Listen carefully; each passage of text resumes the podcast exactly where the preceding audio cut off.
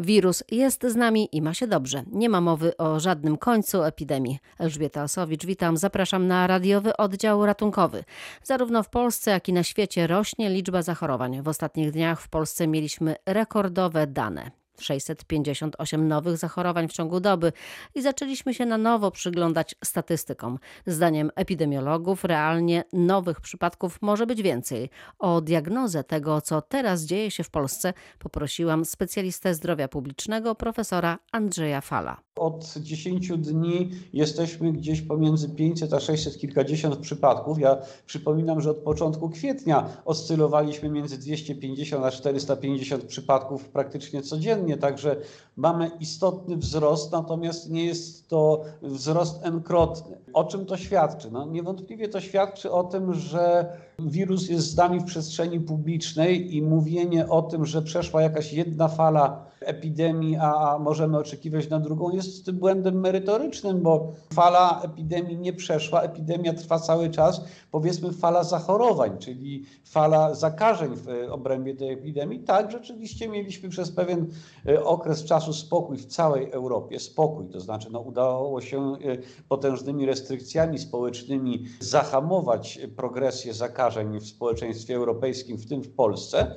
Natomiast w tej chwili mamy nawrót wynikający z jednej strony z polusowania obostrzeń przez władze. Nie zawsze było to rozsądne. Ja tu nie mówię tylko o władzach e, sanitarnych czy medycznych Polski, ale generalnie o niektórych innych krajach europejskich również. Ale przede wszystkim jesteśmy winni temu e, wzrostowi europejskiemu sami. No proszę popatrzeć, gdzie to się dzieje. No dzieje się to w Hiszpanii, gdzie liberalizm podejścia do w ogóle noszenia maseczek, e, izolacji, dystansingu społecznego e, czy dezynfekcji e, dłoni był bardzo daleko posunięty i Hiszpanie zapłacili za to potężną cenę w postaci umieralności w tej pierwszej fali zachorowań. Natomiast w tej chwili też okazuje się, że nie wyciągnęli z tego żadnych istotnych wniosków, bo widzimy, że Hiszpania spokojnie przekracza liczby rzędu 2000 dziennie, gdzie my się martwimy 500 przypadkami.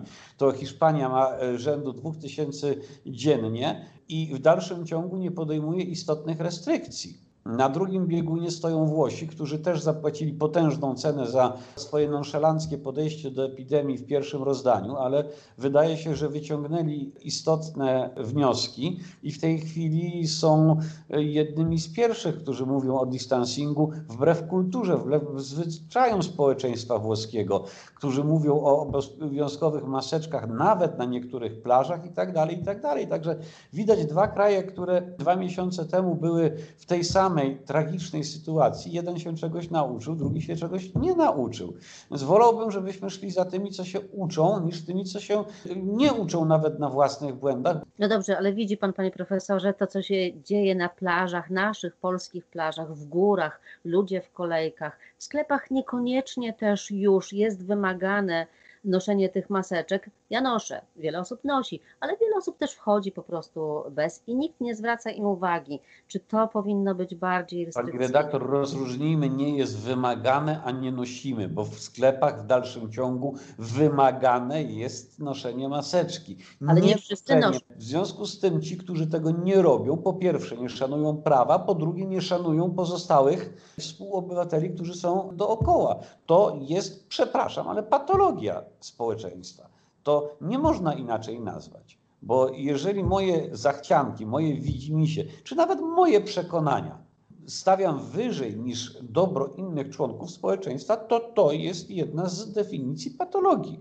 Natomiast co do maseczek na zatłoczonych plażach, no akurat na plażach przy tym przewiewie, który mamy nad Bałtykiem, to to prawdopodobieństwo zakażenia się nawet przy dosyć bliskim e, e, stosunkowo Y, y, pobycie czy przebywaniu, no jest mniej prawdopodobne. Natomiast już niewątpliwie w kolejce do gofrów przy tej plaży, czy do smażalni ryb, czy w sklepiku przyplażowym po lody dla dzieci, tak, tam już zdecydowanie bez maseczek zwiększamy zarówno ryzyko, że sami się zakazimy, jak i to, że będąc zakażonymi, a nie wiedząc o tym, bo powiedzmy jesteśmy, y, mamy przebieg bezobjawowy czy skąpioobjawowy infekcji, więc albo sami jesteśmy, się narażamy bez maseczki, albo na naszego wirusa narażamy innych. W związku z tym naprawdę nie jest to wielki wysiłek założenie maseczki i argumentacja, że jest tak gorąco, duszno, ciężko się oddycha. Ja rozumiem, dla osób z niewydolnością oddechową jest to może istotna argumentacja, natomiast dla skądinąd zdrowych ludzi w średnim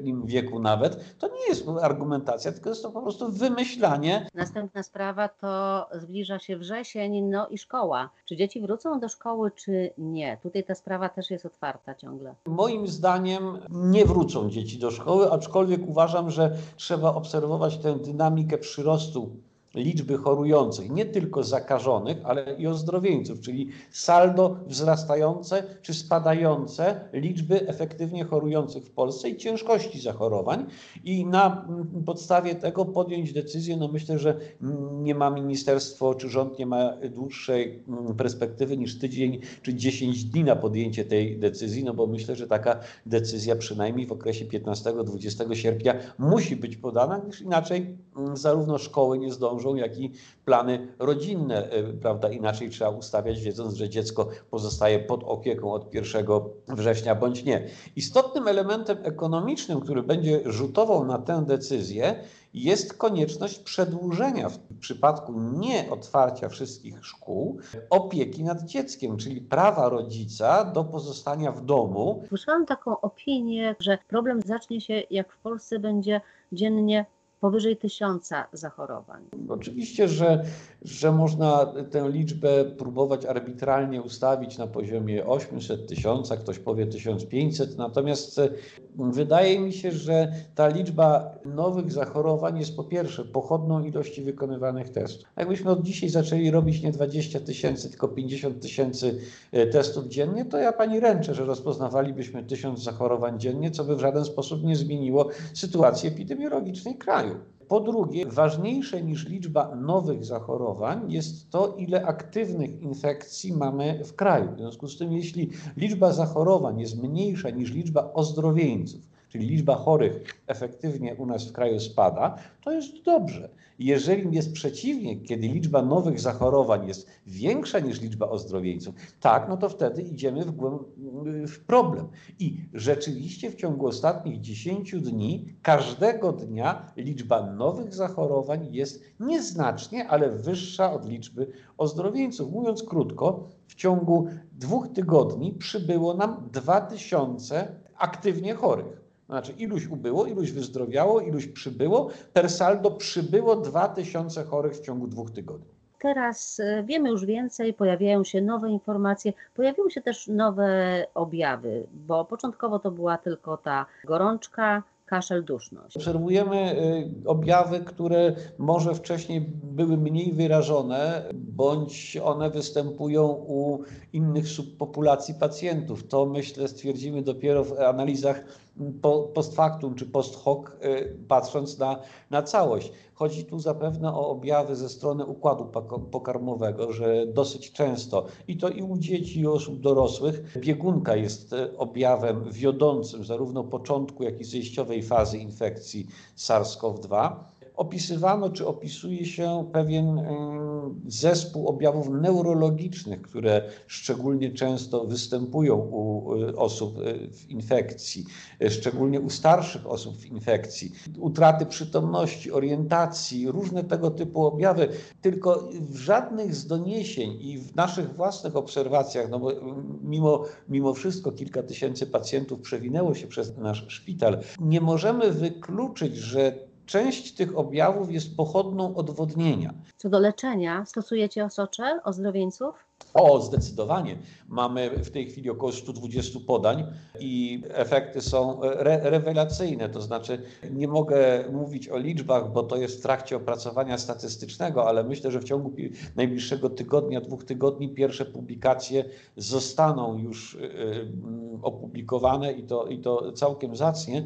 Natomiast tak, jest bardzo mało powikłań, czyli objawów niepożądanych, i tak 90% y, podań to był sukces, z czego co najmniej połowa to był wielki sukces.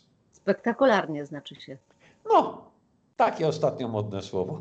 Panie profesorze, co by pan powiedział tym osobom, które mówią, koronawirus to ściema, koronawirusa nie ma? Wie pani, ja przede wszystkim zadałbym pytanie, a skąd to człowieku wiesz, przepraszam? Sam wymyśliłeś, czy gdzieś przeczytałeś?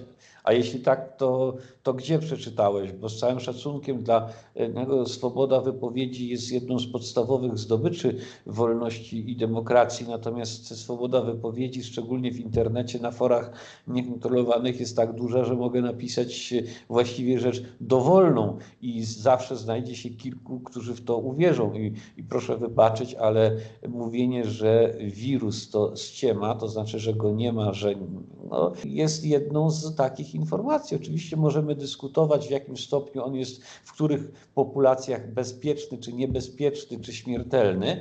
To jest już pewien relatywizm, pewna względność, ale ten wirus na pewno jest, na pewno zakaża ludzi i na pewno u wielu z nich powoduje ciężką chorobę. Dolnośląska Izba Lekarska zawiesiła prawo wykonywania zawodu lekarce z Dolnego Śląska, z Lądka Zdroju, która twierdziła właśnie, że nie ma żadnego zagrożenia, że koronawirus nie stanowi żadnego zagrożenia. Jak pan ocenia tę decyzję? Lekarz twierdzący, że nie ma zagrożenia w momencie, kiedy WHO proklamuje największą pandemię ostatniego stulecia, to, to jest rzecz niepoważna i pani doktor wyraźnie musiała nie przemyśleć swoich słów. Myślę, że w tej chwili w zawieszeniu prawa będzie miała czas na przemyślenie.